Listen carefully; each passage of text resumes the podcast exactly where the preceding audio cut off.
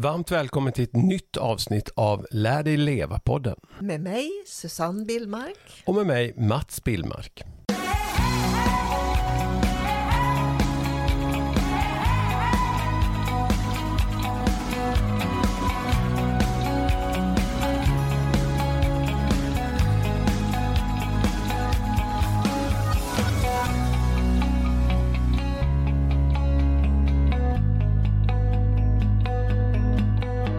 Ja, Susanne, vi tänkte ju börja prata lite om eh, sommaren. Ja, det tänkte vi. Ja. Det har varit en het, het sommar. ja, det har du ju.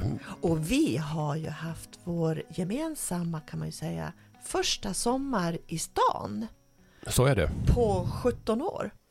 Ja, 16 eller 17. Ja, 17 år.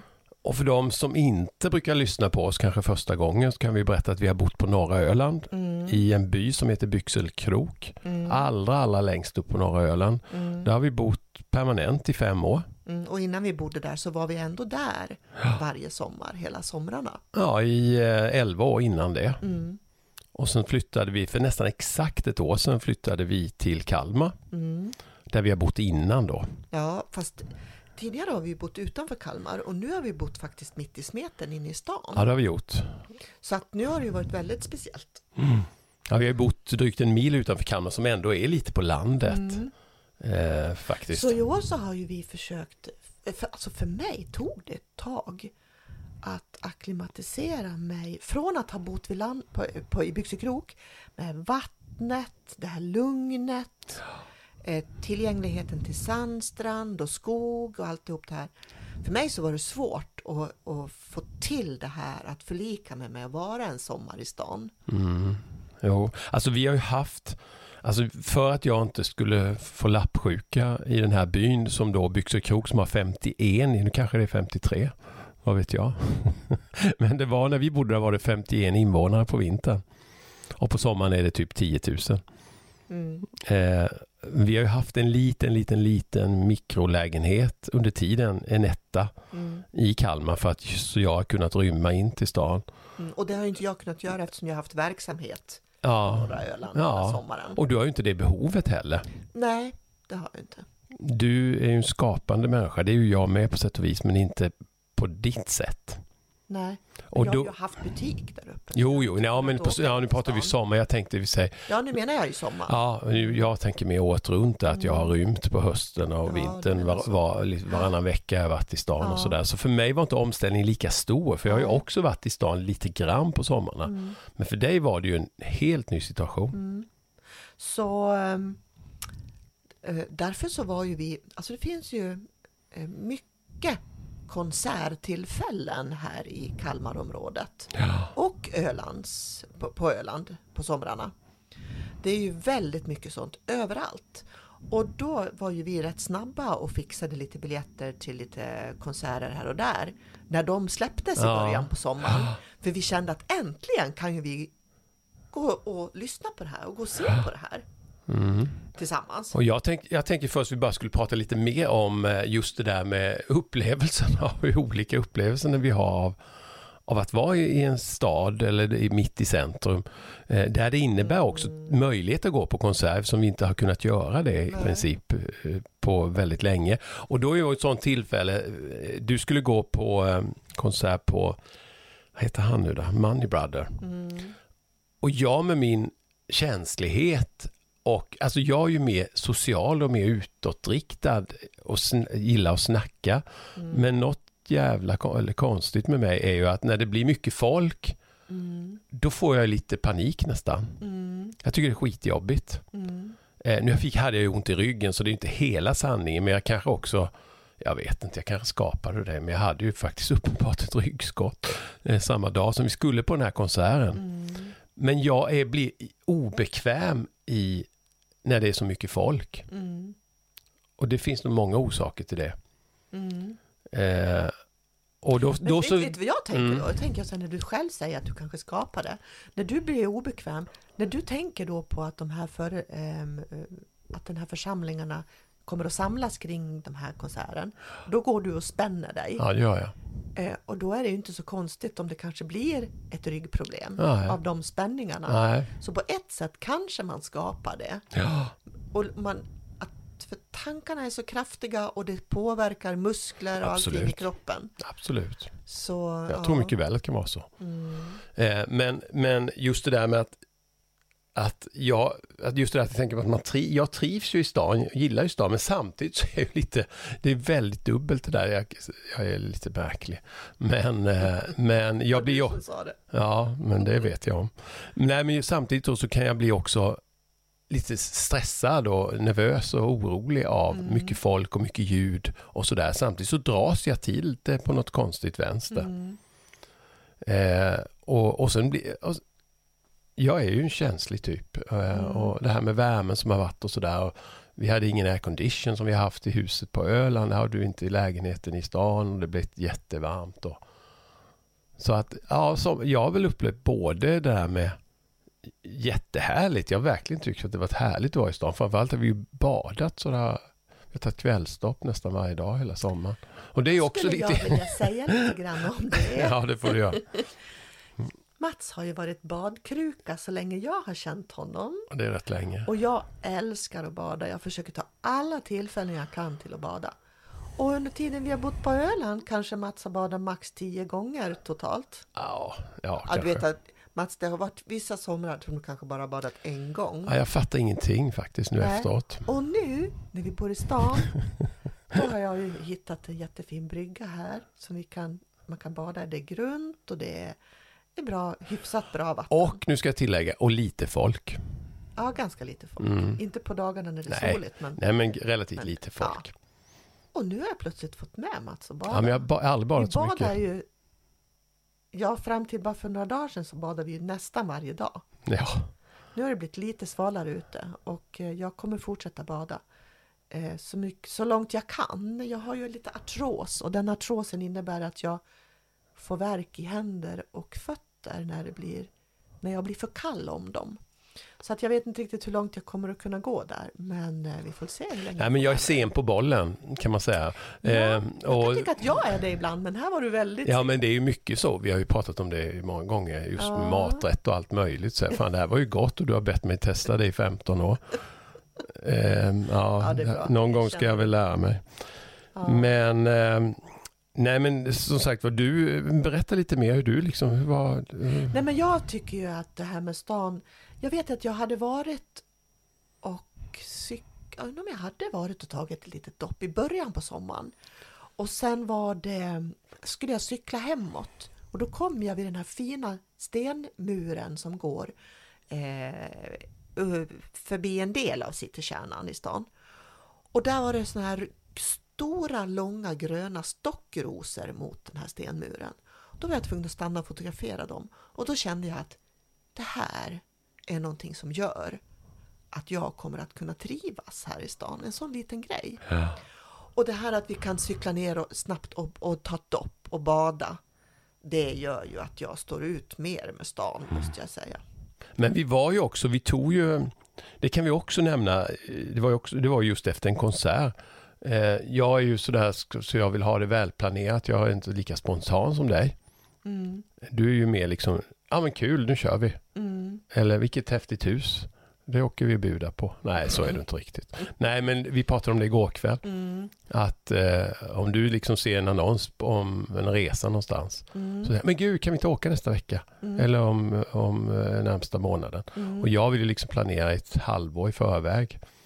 Men då var det ju en sån gång, vi var på konsert och sen var det en eftermiddagskonsert med Maus Scocco och Thomas Andersson Vi. Mm, Eh, och då var vi ändå på Öland, då, sa, då hade vi inte varit i Byxekrok. Helt otroligt eftersom vi Sen var, vi flyttade. sen vi flyttade. Mm, Eh, och vi har ju varit där i 16 år liksom. Då sa jag, ska vi inte åka? Det har också varit sådär lite lite halvjobbigt. Det var inte så att vi tvingades iväg på Byxenkrok på något. Vi ville ju inte till stan. Vi ville ju till vår dotter och mm, vår lilla extra kille som vi har och, och din, din mamma och ja men alla kompisar och vänner och alla som bor i stan och allt möjligt. Så det var ju inget så att vi, utan vi, vi det var ju frivilligt men ändå på något vis hade det varit så i och med att man har så bott där i så många år så har det varit så här liksom att åh, klarar, inte, klarar vi se vårt fina hus nu liksom? Det blir jobbigt att komma upp där. Var vi verkligen färdiga med att bo Mm. så som vi har Fast gjort? vi behöver ju inte titta på vårt hus i och för sig. Men... Nej, men du förstår vad jag menar. Mm, Vi, jag vi, förstår. vi, var vi färdiga med det? Ja. Eh, det finns ju, ligger ju bara en timme bort eller en timme och 20 minuter så går ju att köra dit när vi vill. Eh, och då tog vi en sån här spontan, ovanligt, du blev lite chockad när jag sa då liksom, ah, vi ska inte sticka vidare till norra Öland nu för du, Det nappar jag på direkt. ja det är klart. Men du blev så här, vad fan hände du, det här är inte, brukar inte du vara så här Mm. spontan. Och det blev jättekul och jättetrevligt men vi upptäckte också att vi eh, var lite färdiga med med Ja. att vara där uppe. Du har ju också haft butik ska vi säga. Vi, vi har ju ägt en sjöbod nere i hamnen där du har haft sålt ditt hantverk. Mm. Och du har ju faktiskt jobbat jäkligt hårt. Varje sommar. Varje i 16 sommar. Mm. Ja. Eh, så jag tror också att det var en liten befrielse för dig. Och du kände ju inte heller när vi gick bland bodarna. Och eh, det är ju jättefint där. Men du tror att, jag vet vi snackade om det när vi körde hem sen. Mm. Att du eh, kände att det var inte så att åh, jag, vill, jag hade velat stå där jag hade velat haft min butik. Nej. Det är möjligt att jag kommer att vilja det igen. Ja, men inte just då, där och inte då. på det sättet och inte så som jag har gjort. Och, ehm, utan då får det nog bli på lite andra olika sätt. Mm. Och kanske med ett an, på, på något annat ställe eller något så. Mm. Men ehm, som det är nu så har det varit ganska skönt att inte ha det längre. Och hänga över dig. Mm. Jag Ja, tycker det har varit fantastiskt roligt med alla dessa konserter. Herregud, den här Money Brother-konserten var fantastisk. Men min absoluta höjdpunkt var att se Maxida Märak. ja det Då var var kul. jag också med, en- med en, Ja. en annan väninna. Samma väninna. Eh, nej, jag Nej, det var du det inte. Var jag inte med en annan väninna. Ja, det var du. Eh, och det var, alltså det var, ja, det var så otroligt bra att se. Eh, vilken fantastisk artist alltså. Och människa skulle jag säga. Mm. Ja. Men det som slog oss på en annan, kon- nu pratar vi mycket konserter, Mm. men vi har ju aldrig varit, vi har ju inte kunnat, inte kunnat gå på vi har inte varit på några konserter på 15 år knappt. Jo, det har vi varit på vintern. Ja. Lite grann. Men på sommaren då, i och med att vi bor i Kalmar och Öland, där det liksom är två konserter om dagen nästan överallt. Det är ju liksom ett Ja, och de är på otroligt... kvällarna när jag Ja. alltid har haft Ja, vi har ju inte varit på det, så därför har vi faktiskt unnat oss det. Mm. Men det som har slagit oss att det är, det är ju ganska, eller ganska, det är väldigt mycket onyktra människor. Mm. Och ganska väldigt, det är en sak att vara alkoholpåverkad, det kan jag tycka att det, det kan man inte lägga några liksom det kan man inte Nej, ha så mycket åsikt. Ja, ja, absolut. Men, men ibland kan det bli, alltså, Ja, men alltså när kraftigt på en berusande. Ja. som faktiskt själv var berusad på Ja, scen, så var det jag kan inte säga några namn. Nej, så illa var Men när det. vi var det, då gick ju du lite längre bak och satte dig sen för att du fick lite ont i ryggen och ville stå lite och så. Och då satt det ju fyra personer bredvid mig som var så berusade så jag fick liksom akta mig ibland för att inte jag skulle få näve i ansiktet. Ja, men jag hade ju, det här var en liten, liten konsert. Jätteliten lokal 200 pers där kanske. alla satt ner. Alltså jag, nu kan vi inte säga, men jag bedömer nog att mer än hälften var Alltså, ot, alltså om vi ska nu säga gradera onykterhet, men, men rejält fulla alltså. Ja, Så att därför så hängde de med, de tjoade mest och skrek och, och, och levde rullan. ja. Och alltså nu pratar vi inte 20-åringar, nu pratar vi ja, 50-åringar, 50, 60 och 50-60. ännu mer. Ja. Och till slut så, så ehm, jag satt ju närmast en vägg då, för du hade suttit intill väggen där så det var lite tomt där. Så till slut så ställde jag mig upp mot den här väggen för att jag skulle slippa och, Få en högerkrok. och få en högerkrok i ansiktet. Liksom. Eller ett ölglas i knät eller någonting. Så ehm, ja, men jag är helt förundrad över det här. Det känns som jag inte har varit i den här världen på jättelänge. Alltså jag fattar inte, nu ska inte vi framstå som några superpräktiga människor, men jag kan inte fatta hur man, jag tror vi betalade 690 eller 700 kronor styck för de Ja. biljetterna. Hur kan man supa sig så full när man betalt 700 spänn för en Man konsert? undrar ju om de kommer ihåg någonting Jag av det inte. eller hur det Och det är en liknande situation på, på mycket idrott också, fotboll, är, det finns ju mycket Men är de verkligen så Nej, inte så fulla, men många, det finns ju många som är väldigt berusade på fotboll. Ja. Eh, Jag ska inte bara säga fotboll, eller kanske på hockey med, men jag går ju mest på fotboll. Nej, jag, jag, jag Nej, fattar men som inte sagt, vi är inga präktigheter. Eh, Du kör ju oftast för att eh, du inte vill dricka så mycket. Men då tar ju jag oftast ett par, tre glas. det. Ja. Men, men det, är ju, det gör ju inte mig berusad på det sättet. Nej men det tycker jag är helt okej. Eh, Herregud, drick men, jag, men, jag, bli jag inte... blir nästan mest orolig för, för deras skull. Kommer de ihåg någonting? Hur mår man egentligen när man håller på sådär? Mm. Eh, För man vet ju att med åldern så, så minskar ju faktiskt orken. Ja, Det, men vi vet jag ju var ju på en 70-årsfest på Öland. Jag hade faktiskt varit i Byxekrok en gång innan vi åkte Ja just det, var det. Men eh, då såg jag ju bara den här festen i princip. Och då backade jag också ur. Då backade du. För Ja. det blev för mycket folk. ja. Och då åkte jag ju själv och det var en jätterolig, superrolig fest. Och vi drack mycket och allt möjligt och sådär. Och det var, det var ju jätte, allting var jättekul. Ursäkta mig. Prosit. Ja, man rår inte för det. Men Ah. jag kände ju att så där mycket som jag drack då hade jag nog inte druckit på flera, flera år. Och jag, alltså jag var ju inte människa. Det tog mig tre dagar att bli människa igen. Och, och ehm, så jag fattar inte hur folk orkar helt enkelt. Men vi är olika. Är Men, men nu är vi faktiskt, vi spelar ju in det här ett, ett antal dagar in i september. September är en höstmånad. Mm, Och nu kommer ju hösten. ja, Hur känns det? alltså jag är ju en sån där människa som, som finner mig i alla årstider. För jag har ingen favorit egentligen, förutom sommaren då det går bra att bada. Men det är ju bara för att det är så skönt att bada. Jag älskar hösten och alla färger och den här friska luften. Den har inte kommit än riktigt, den här riktiga höstluften. Eh, Jag älskar vintern för jag älskar egentligen snö. Du är ju uppifrån landet. Jag är från Dalarna så jag tycker Mhm. det är jätteskönt med snö. Och sen älskar jag våren också med alla växter och blommor och det här. Så att jag kan inte säga att jag har någon favoritmånad eller år. Nej, vad heter det? Årstid heter det. Favoritår? Mer än sommaren att man just kan bada. Sen, sen, tycker ju, sen kan jag ju tycka att, att det infinner sig ett större lugn när hösten kommer. Och jag kan känna på våren att det eskalerar lite grann tempot på våren. Jag vet att du är ja. känslig för Ja, men det. alltså jag, jag, jag har ju haft lite nästan höstdepression. Men alltså jag har mått jättedåligt av när det blev mörkt. Mm, Och, och mörka dagar och sådär. Förr i tiden, men alltså senaste åren har jag helt ändrat åsikt. mm, Jag, jag ser verkligen fram emot hösten. mm, För att det, precis det du var inne på. Jag blir mycket lugnare. Och jag blir... Eh, jag, jag, jag känner mig inte så... På sommaren är det, det pockar på liksom. Det är ljus till klockan 10-11. Och det känns som att det, man kan inte sitta inomhus. Det måste hända något. Eller måste och måste. Men jag känner en stress av att det är så mycket. Och det har väl det här med sociala medier också. Har man Facebook eller Instagram eller Twitter eller vad man tusan man har. Eh, folk gör ju saker hela tiden. Och det är inte bara att sätta sig framför någon tv-kanal eller lägga sig i en, i en soffa och läsa en bok. Eh, vilket jag älskar att göra. Det är ett helt annat lugn alltså. Jag känner redan nu att det, ja, det kommer bli, jag ser fram emot det här. mm, Att det inte är så mycket som pockar på alltså. mm. För det är mycket som pockar på på sommaren. Mm.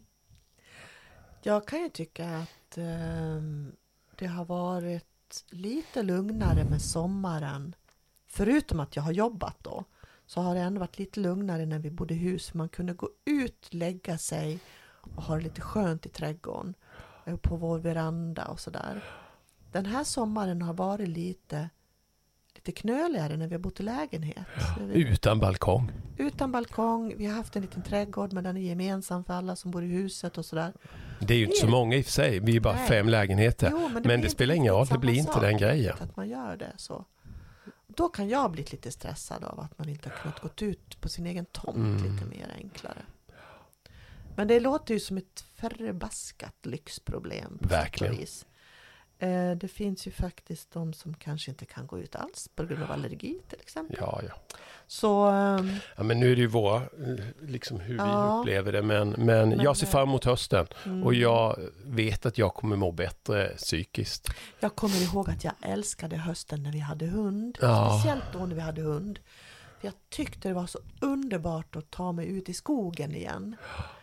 Det här med blåbär och och känna de här dofterna när det är lite blött i mossan, man går i skogen och det var extra mysigt när man hade hund tycker jag med, med hösten alltså. Nu ska jag berätta något kul för lyssnarna. Att vi får ju faktiskt en hund på lördag. Inte vi, men vår älskade dotter och Vår hennes... dotter och hennes sambo, ja, de ska få ju hem De- en golden retriever valp Ja. på lördag. Ja, det är otroligt Så spännande. nu blir vi hundmormor och morfar. Ja, men vi har ju haft en hund. Vi har haft en lagotto och älskade Alice Mm. som dog för, ja det är nästan exakt på dagen. Det blir tre Nej. år sedan nu i Mm. september. Mm, och det, alltså, det, var, det vet ju alla som har hund eller djur, inte hund, är husdjur överhuvudtaget. Alltså det har varit en gränslös sorg alltså. Mm. Jag kan nästan börja gråta nu. Ah, alltså jag känner att tårarna är på väg nu bara vi pratar om det alltså. Mm. alltså och jag har aldrig haft hund innan. Eh, du har ju haft det när du var liten. Mm. Mm. Eh, och Julia då, vår dotter, hon ville ju ha hund, hon är enda barnet. Och har liksom tjatade ju om hund jättemycket och till slut så gav jag vika när hon var Till slut så gav vi henne en kanin. Det ville hon inte ha. Och då gav vi henne en För- katt. Ja, för, ja. Och det ville hon heller inte ha. Jo, hon ville väl ha det men hon brydde sig inte så Så mycket. Men, eh, men jag vet inte hur gammal Julia var när vi skaffade Alice. Men hon var väl då, eh, borde man kunna räkna ut rätt snabbt, men hon var runt 10, 11, 12 någonting. Mm. Eh, men alltså det var, det var bland det bästa vi har gjort. Alltså, alltså den hunden, jag var ju Mm.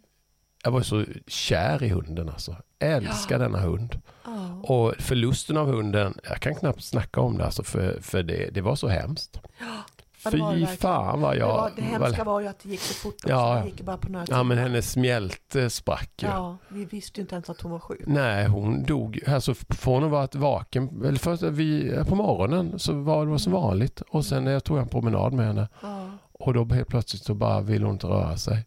Och sen så var hon, avlivade henne fyra, tre, fyra timmar senare. Ja, Alltså det var ju så fasansfullt. så ja det att, fasansfullt. men nu, nu ska ju Julia och hennes sambo Olof då Mm. hämta en hund i Kristianstad på lördag Mm. förmiddag. Mm. En goldenvalp som är 9-10 veckor och som ska heta Frank. Mm. Tydligen ska både ungar och hundar heta Bosse och Frank och jag vet inte vad. Kjell. Kjell. Mm. Det ska det tydligen vara. Så han kommer heta Frank men vi kommer kalla honom för Frankie. För det är för jobbigt att säga Frank. eh, men där ska vi vara dagmatte. Mm. De går ju sista året på universitetet i Kalmar, Linnéuniversitetet. Mm. Eh, nu kommer de ha jobb eller ha mycket skolarbete hemifrån eller jättemycket under hösten. Mm. Så därför passar de på att skaffa valpen nu Får då. vi börja bli lite dag och dagmatt och daghusse Ja. eh. Ja men tanken är väl att när de förhoppningsvis, det vet man inte, får jobb. När de går Mm. ut i juni 23 så ska vi ha Frank ganska mycket. Det hoppas jag. Ja, verkligen. Ja, jag längtar jättemycket alltså. Ja, det ska bli mysigt. Ska Då kan du få ta dina höstpromenader. Då får jag ta mina höstpromenader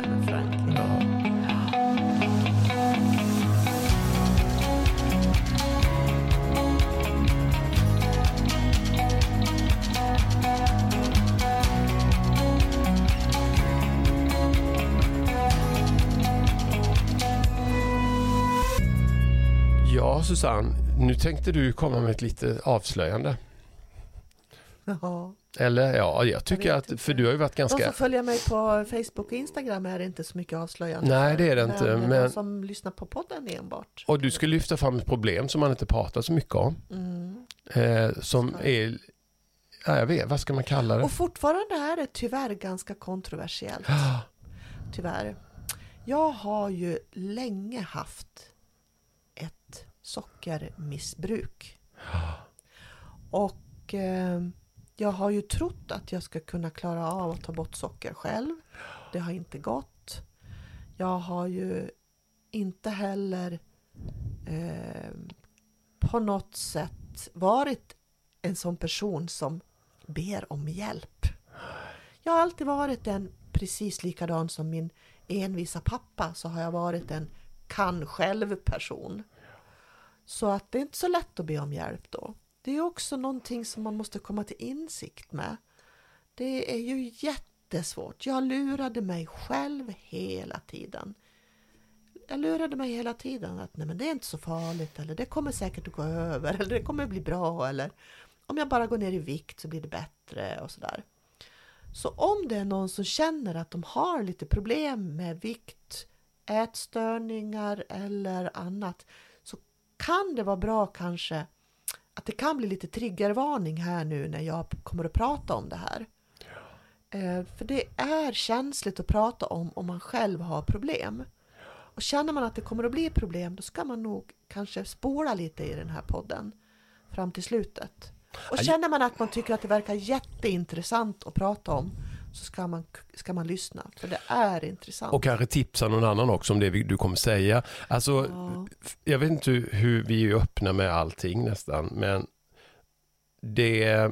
Ska vi prata om bakgrunden där när vi träffade, eller om du berättar om det, det här med, med att du rökte och...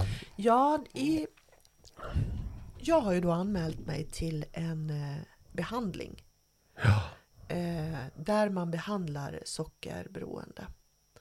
Och när man gör det får man fylla i, det är väl en 6-7 blanketter. Får jag bara sticka emellan innan? Mm, Kom ihåg vad du var nu. mm, Jag skulle bara vilja ta, om det är helt okej, vi hade ju en dispyt du och jag för en månad sedan kanske, tre veckor sedan. mm, En kväll där liksom, ja men alltså, du, jag menar alltså jag vet ju att du lider av, du, vi har ju pratat om det här, jag vet ju att du lider av det här sockerberoendet. mm, Och jag vet ju att du går upp i vikt. mm, Du har ju gått upp jättemycket i vikt. mm, Eh, och vi hade ju en sån, jag var klumpig och det, det blev liksom både, vi blev arga på varandra och du blev ledsen och mm, allting. Och jag sa liksom, fan, så ta tag i det här liksom, fan det håller inte liksom. mm, Jag ser att du inte mår bra, jag ser att du bara lägger på dig i vikt liksom. mm, Och du blev ju liksom, du fattar inte och det blev ju, du började gråta och ja, det var ju en situation som hände. mm. Eh, och sen har ju du läst, eller vi har, jag har inte läst hela kanske, men du har ju en bok som heter Sockerbomben. Mm. Eh, som vi köpte för Sju år sedan. sju år sedan. Mm. Där du blev medveten om att du hade ett socker, eller har ett sockerberoende. Ja, och sen har vi ju båda två också gått en kurs Ja, det har vi också. eh, för ett par, tre år sedan. Ja, Fast det Eh, ändrade ju inte mycket av vårt beteende eller Nej, det ditt beteende. Och det var därför jag blev extra arg och det för att Ja. konflikten blev extra stor då. Därför att jag blev så arg på dig när du kommenterade när jag lagade chokladbollar. Ja, Därför att jag blir så arg och ledsen när du inte förstår. ja. Ehm, Men och samtidigt så... trots att vi hade gjort allt det här, läst boken, gått kurser, alltihopa, så har jag ju under hela tiden upplevt att du inte förstår. Nej, men då måste man ju för fan ta tag i problemet. Ja, ja. Och vad, vad som hände... Men, det, men problemet tar man ju inte tag i därför att man själv inte vill förstå. Nej, Man vill ju inte, man vill ju inte erkänna att man är en sockermissbrukare. Ja, nej men vad som jag vill bara ta det här kort. Eller bakgrund så ska du få fortsätta med det här Mm. som du var inne på. Men då skrev jag ett sms till eh, den här Bitten Jonsson heter hon som har skrivit sock, boken Sockerbomben som vi då kan rekommendera givetvis om det de som känner att de känner igen sig. Mm. Men då skickade jag ett sms eller jag skrev ett mail, jag vet inte, jag satt i bilen, jag skulle ut springa eller ut och, och gå. Mm. Och då satt jag, för då hade vi precis haft den här dispyten. Mm. Och då sa jag, fan du måste ju få hjälp liksom. Då skrev jag liksom ett, ett långt sms och då, då sa hon så här, men be Susanna eller be din fru ta kontakt med sockerskolan.se Mm. och gå in. Där finns det terapeuter som jag har utbildat och de, de är jätteduktiga. Och, Mm. och sen kom jag hem till dig så sa nu har jag haft kontakt med Bitten Jons och, och så, va? Vadå liksom? Ja, och då började du skriva, jag hoppas din fru, jag ska hålla tummarna för din fru att det här ska ordna sig för henne och sådär. Mm. Och du började ju gråta då. Och sen var ju du också, vilket var otroligt, då blev ju du nyfiken och gick Mm. in på den här hemsidan och anmälde det då till Mm. den här av, vad ska man säga, man? nej det säger man inte. Avvän- Avgiftning. Ja, avgiftningsutbildning Mm. eller, eller skolan eller vad man nu ska kalla det. Mm. Ja, nu kan du fortsätta. Ja, men när man anmälde sig då, då fick man ju fylla i de här 6-7 blanketterna och sen så eh, med massor med frågor och sen så skickar man in det och sen så mm, kan jag bara berätta hur det går till då. Sen ringer det då en terapeut till en och då får man, blir man intervjuad i ungefär ett par timmar och svarar på ytterligare 60 frågor. Sen gör de en analys och då vill jag ju säga det då att de här 60 frågorna de är framtagna av WHO för att eh, kartlägga om en person är till exempel alkoholist eller har en annat drogmissbruk.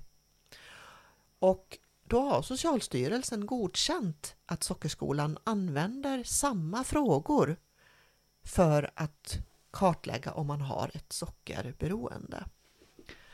Så det är väldigt seriöst. Och när de har gjort den här analysen då av de här 60 frågorna som man intervjuar eh, med så eh, får man ytterligare ett samtal som är en, en och en halv timme ungefär där de berättar vad de har kommit fram till. Och då kom de fram till att jag var sockerberoende. Ja. Ja, och då, då um, och det förklarar de väldigt pedagogiskt till en och sådär. Mm. Och då um, efter det så bestämmer jag ju då att jag vill gå den här behandlingskursen. Behandlingskursen är en skola där man får lära sig att, eh, att tillsammans med andra så har man ju då Zoom-möten på datorn där man är en grupp som stöttar varandra, kan prata med varandra, ringa upp varandra och en terapeut som varje gång eh, på något sätt kan man säga har skola för oss. Hon, eh, hon har själv varit, alla terapeuter då på den här eh, skolan har ju då själva varit missbrukare och drogberoende. Eh, och den terapeut jag har, hon har dessutom också jobbat som drogterapeut med alkohol och andra droger. Och ehm, då, då fungerar det så att vi får uppgifter. De har också en fantastisk eh, hemsida där vi kan interagera med varandra. Eh, mycket lätt att eh, hänga med i och fantastiskt bra. Men det bästa av alltihop det här är ju att man får lära sig, eller att vi får lära oss. Varför är det så här? Varför eh, har vi just vi hamnat i det här? Hur fungerar det här för kroppen? Hur fungerar det för hjärnan? Och framför allt så är man tillsammans med andra där det inte skuldbeläggs det här beteendet.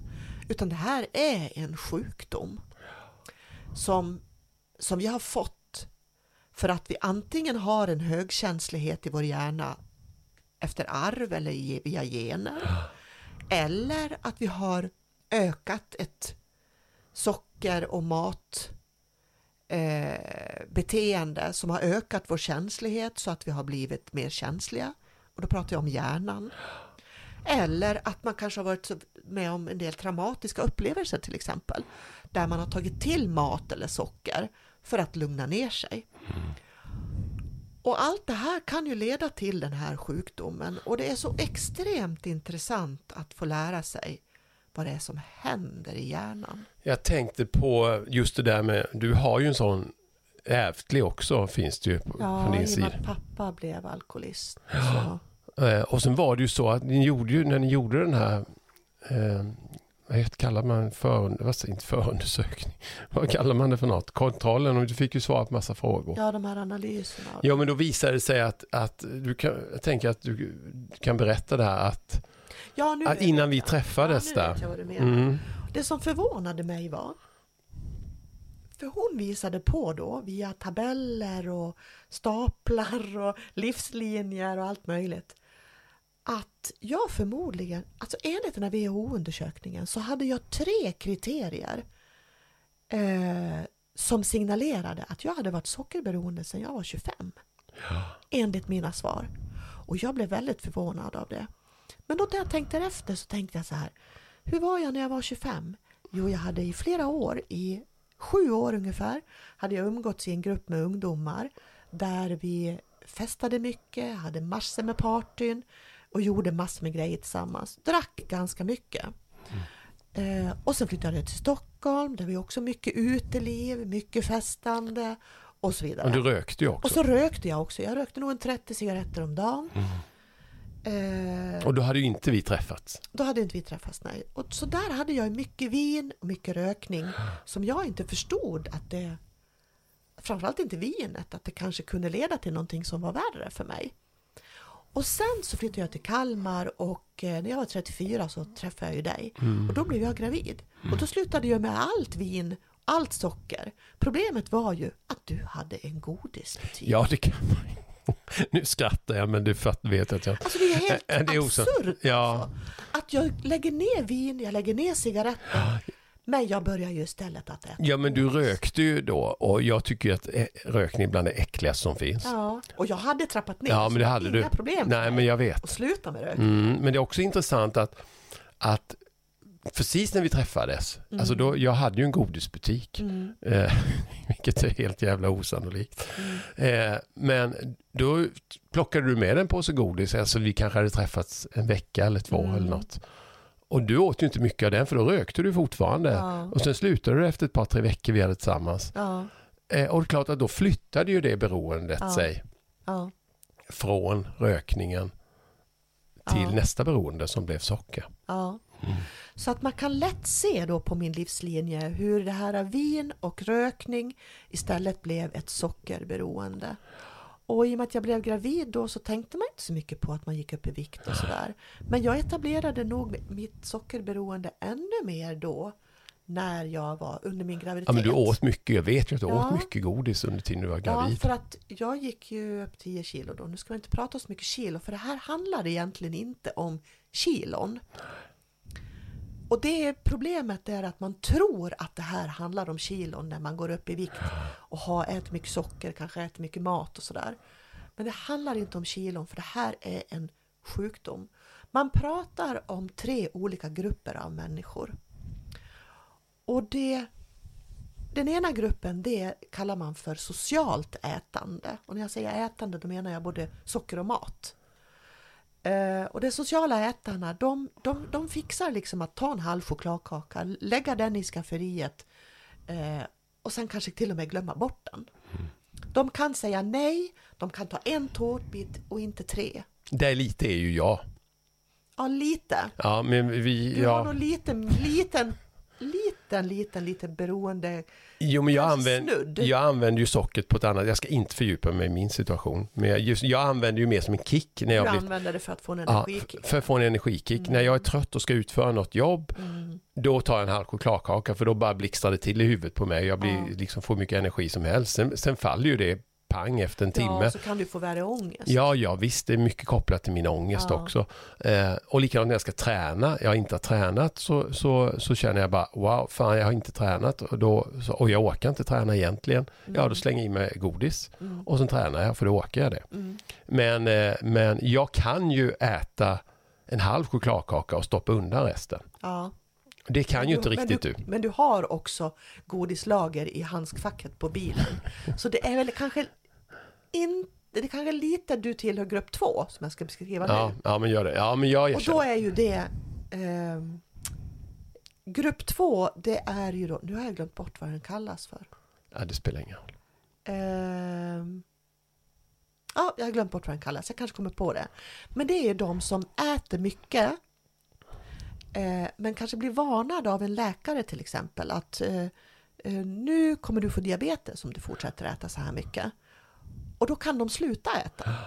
De kan alltså, de kan alltså bestämma sig för att ja, men nu blir jag sjuk. De kan, ta, de kan förstå den konsekvensen och sluta äta. Sen är det då grupp nummer tre och det är den som är sjukligt beroende. Vi kan inte sluta trots att vi får reda på att vi kanske kan få diabetes Ja, massa andra sjukdomar. och massa andra sjukdomar. Eller att vi går upp mycket i vikt. Så alltså ett sjukligt beroende av socker eller mat är en dödlig sjukdom. Eh, och, och de här tre grupperna eh, Sen är det ju så att det också beror på de här tre olika sakerna eh, som arv, beteende eller traumatiska upplevelser om man hamnar i ett beroende eller inte. Men vad det handlar om är ju att det är ju jättemycket mat som också innehåller socker. Och väldigt mycket mat som innehåller stärkelse som sen i sin tur bildas till socker i kroppen. Så eh, när man pratar om att bli av med ett sockerberoende så, eh, så pratar man ju om att också avhålla sig från till exempel bröd, pasta, eh, sädesslag, gluten och, och sånt. Sen är det ju väldigt olika på olika människor hur mycket man kommer att tåla av till exempel laktosprodukter och annat. Och det finns mycket också, vad jag har förstått nu på gruppen så handlar det mycket också om kanske om hur man äter, om det vad det är för konsistenser och så vidare. Så vi är ju väldigt olika där. En del kan triggas av, av olika konsistenser eller hur det låter när man äter eller hur. Och jag får ju en jätteinblick i nu med människor som alltså på hur, hur olika vi människor kan vara med det här med mat och att det kan vara väldigt svårt. Men att det är så att vi måste ta hjälp. Jag tänker, jag tänker faktiskt att vi, du ska få avrapportera i kommande poddar hur det går. Ja. För att vi inte ska fördjupa oss alldeles för mycket. Ja. Jag vet, du brinner otroligt för det här just nu. Ja. Men jag tycker ändå du ska få berätta, hur, vad har du fått för reaktioner? Du har ju nu hållit dig undan i princip, eller i princip, du har hållit dig undan allt socker i, vad är det, sju eller åtta dagar? Ja, åtta dagar eller vad? Hur har det gått och vad har hänt och hur har det känts? Ja, jag har ju inte hållit mig borta helt. 100%. Ja, men du har tagit någon, någon Jag har tagit någon jordgubbe ibland. Ja, jag har men- tagit ett par plommon ibland och så. Jo, och det men- skulle jag egentligen inte ha gjort om man ska vara petig. nej visst, men, jag för menar, har jag varit sett hur det brukar se ut eh, Ja. så är det ju som dag och natt. Ja, jag, för det första kan jag ju känna att jag har, jag känner mig inte så svullen i kroppen längre. Och så känner jag mig, eh, jag känner mig fri. Ja, det vet jag, du sa redan Fast jag inte, dagar. rent, rent medicinskt så är jag ju inte fri. Nej, nej. Men jag känner mig fri i huvudet. Därför att jag behöver inte längre gå och fundera på när jag nästa gång ska äta socker. Vilket man gör ofta när man är beroende. Ja, men det är klart. Jag behöver inte heller fundera så mycket på maten för jag gör en plan. Vad jag ska äta för någonting. Och jag lagar mat som inte innehåller socker. Och då lagar jag mycket och så kan man ha det ett tag och äta det. Jag behöver, det känns som att vardagstillvaron har blivit enklare. Och det är mycket man får äta. Trots att man inte äter socker. Men har du fått någon, nu vet jag allt det här såklart, men jag tänker för lyssnarna intressant. Har, vad har du fått för abstinens eller vad har du känt av? Ja, alltså jag har ju inte känt så där jättemycket abstinens. Eh, och det är jag ju väldigt glad för. Det här är ju väldigt olika. Jag vet första dygnet, kommer du ihåg det? Jag fick så fruktansvärt Ja. ont i huvudet. Jag vet. Och mådde illa, kände mig nästan yr, yr eh, den första dygnet. Eh, jag har, eh, kan man säga, inte fått så jättemycket abstinensbesvär. För, men däremot så känner jag mig enormt trött efter att jag har ätit. Och det kommer ju att försvinna. Man säger ju att det tar 12 till 18 månader innan hjärnan är läkt. Och vad det är som ska läkas, det jag vet inte om jag ska ta det nu. Nej, det kan du ta det ett nästa gång. Tillfälle. Jag tänker att du får rapportera i kommande poddar för hur det det går. är ju intressant det här med hur hjärnan fungerar. Men jag har ju också, om jag nu ska ta en kortis, om, jag har ju också hållit mig borta i princip. Har jag ätit någon middag. Eh, Men jag har ju istället för att ha mina, som du säger, handskfack och smyg, smyg. Har jag faktiskt inte haft. Jag har inte ätit i princip någonting. Eh, men inte riktigt så 100% som du, men till 90%, 95%. Mm. Men jag har ju fått otroliga eh, såna svettningar. Du har suttit frysigt på kvällen men Mm. det har liksom runnit svett av mig. Och svettningar är ju ett symptom. Ja, och också känt mig mer orolig. Nu Mm. känns det bättre de senaste dagarna. Men Mm. första fyra, fem dagarna så kände jag mig mer orolig. Ja. Och det kommer bli, jag har ju haft problem. Ja, men jag har ju gått, jag har käkat om Pasol för magkatarr i många, många år. Och, och äter ju en, en, jätte- jag äter ju en låg, liten dos antidepressiva. Det har jag gjort i jättemånga år. Eh, Och jag tror att det kommer, jag tror både magen och, och mentalt kommer jag bli, må mycket, mycket bättre. Mm. Om Det jag- tror jag också. Ja. Ja. Mm. Sen hoppas jag ju att det kanske också ska göra lite grann på vikten. Ja. För att eh, det behöver jag ju verkligen. För leder och, Mm. och allting Och inflammation det och ska, sådär. Och att eh, jag har haft mycket värk i mina leder. Också muskelvärk och fått artros och sådär. Jag är ju faktiskt 61. Så jag tänker att eh, jag hoppas att mycket av det här kan försvinna faktiskt. Ja, men detta. vi ser fram emot om en månad, vi, det kan vi berätta Mm. sen, nu kommer vi, jag lärde leva till en månadspodd och vi kommer hålla Mm. datum. Men då ska du få rapportera Mm. hur det går. Får du också lite press på dig. Ja. Tycker jag är bra. Det, vet du vad som är intressant är? Att när jag ser dig äta andra saker, vi var ju på restaurang häromdagen, eh, när jag ser dig äta andra saker så känner jag inte att jag vill äta det. För vet du? Det är mycket jobbigare mentalt att komma över att man har ätit någonting som man inte borde ha ätit än att, ät, än att bara se på den som äter sånt som jag inte borde äta. Det är en bra insikt. Så det är för... eh, Och det har gått ganska, eller ganska, gått jättefort ju. Ja, sen vet jag inte om det är det. Nej. Det är så det är nu. Mm. Jag vet ju inte om det kommer vara så om tre dagar eller om en vecka. Men det är så jag känner nu. Att det är inte värt det. Ja, men du får rapportera i nästa, nästa podd om en månad. Yes,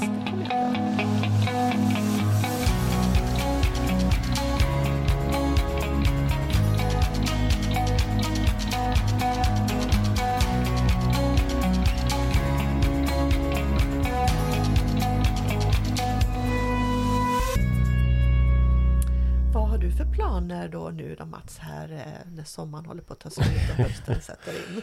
Ja, jag är ju, får ju egentligen för mycket idéer hela tiden. Men eh, vi håller ju på med några roliga projekt. Mm. Eh, jag kan ju berätta om mitt egna projekt, bara kortis. Eh, Gör det. har ju gjort, jobbat med samlarbilder i 25 år med en kompis. Eh, där vi har gjort stora svenska idrottsstjärnor har skrivit autografer på kort som sedan säljs till välgörande ändamål. Mm. Eh, och eh, nu ska vi då, eller jag har börjat producera filmstjärnor. Mm. Eh, de här gamla klassiska filmstjärnorna. Så nu ska de skickas ut för påskrift av ja, Mazda, nu, nu ska det inte vara idrottsstjärnor utan nu är det istället eh, mm, artister och skådespelare och sådär. Mm. Så det är slutproduktionen av eh, och det ska också gå till välgörande ändamål till eh, eh, en förening som heter Tilia. Mm. Fantastisk som jobbar med barn och ungdomars eh, psykiska hälsa. Mm. De är det känns fantastiska. jättefint att stötta dem tycker jag. Det har ju vi Otroligt. gjort lite innan. Ja, det har också. vi gjort. Eh, gå gärna in där och på den, jag tror den heter tilia.se eller föreningen tilia.se. Ja, de har ett jättefint Insta-konto också. De gör mycket Mm, ja, de kommer då få eh, pengar för den här försäljningen så Mm. det kommer jag jobba med. Det går ett provtryck nästa vecka. Mm. Sen har vi ett gemensamt projekt. Ska du berätta om det? Det du har jobbat med i sommar? Ja, vi håller ju på med en barnbok. Och jag illustrerar ju den. Alltså det här är ju så galet så det är inte klokt att man får illustrera en barnbok. Men det har jag ju suttit med hela sommaren, eller hela juli och halva augusti kan man ju säga. Och målat illustrationer till den här barnboken. Vi kom ju med en bok för nästan exakt ett år sedan Mm. som heter Boken som öppnas i framtiden. Mm. Där man då som vuxen ska spekulera och gissa och fundera på hur, hur man tror att ens liv ser ut i framtiden. Och då får man bestämma själv om man vill öppna den om fem år eller tio år. Och det är genom att svara på frågor och sätta kryss på skalor och skriva lite också. Eh, och sen plomberar man boken och sen skriver man den här boken eh, ska jag öppna om tio år. Vi har ju gjort det själva med vår egen. Mm. Vi ska öppna den på julafton om tio år. Eh, Man gör en framtidsspaning. en framtidsspaning. och sen klistrar, plomberar man och sätter in i hyllan och sen Ja. får man, eh, så kommer man få ett gott skratt och se hur man, om man var fel ute eller hur den Mm. när man öppnar den. Men nu har vi gjort en barnvariant av den. Mm. Eh, som barn ska, så den kommer vända sig till alla från 6-7 år uppåt.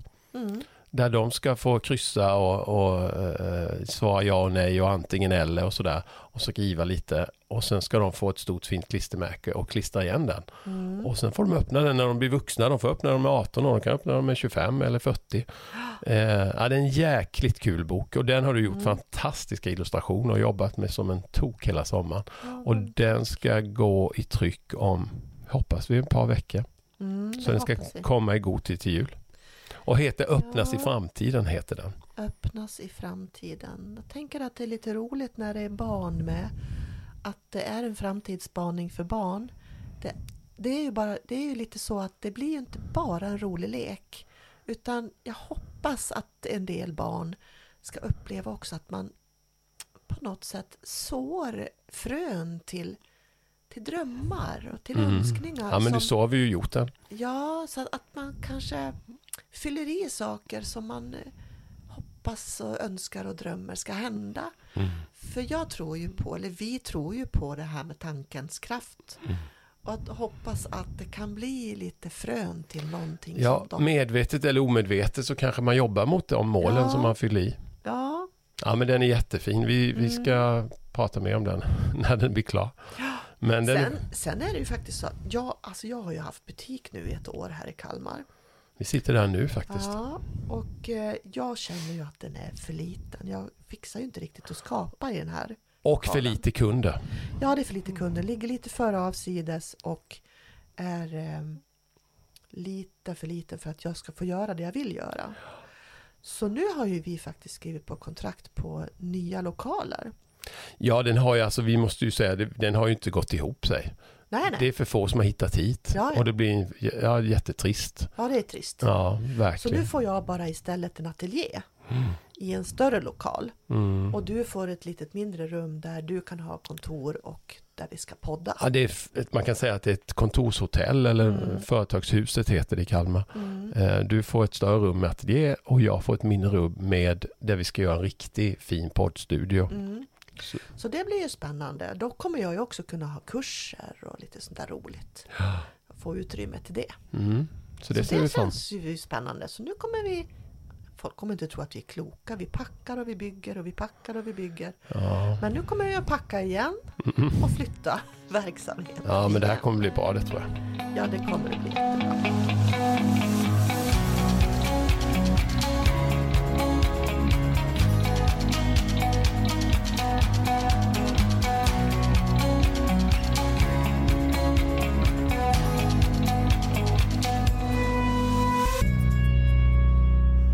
Ja, som jag sa tidigare då så eh, kommer vi, och nu kommer vi lova, jag vet vi har varit dåliga, men det är också på att vi spretar vår verksamhet. Men nu har vi tagit beslut på att första måndagen varje månad kommer ett nytt avsnitt av Lär dig leva-podden. Eh, så nästa avsnitt kommer den 3 oktober. Och sen vill vi också pusha lite för, vi var ju uppe i Stockholm för ett tag sedan och var med i Agneta Sjödins jättefina podd Mm, eh, som heter Så in i själen. mm. Eh, och eh, ja, det var ett otroligt fint samtal om man nu får skryta med oss själva. Ja, men det blev djupt och hon, ja, men det, var, det var jättefint. Alltså, det är en fin podd överhuvudtaget. Ja, verkligen. Eh, så att den, ja, det avsnittet kommer nu eh, den 12, måndagen den 12 september. Är det en måndag? Måndag är det. Mm. Då kommer det avsnittet där Susanne och jag är med i Så in i själen. Och den finns ju på Spotify och överallt där poddar finns. Mm. Tack så mycket för att ni har lyssnat och eh, nu önskar vi er en eh, fin fortsättning på den här sensommaren. Ha det så gott! Ja, det gör vi. Hej då! Hej då!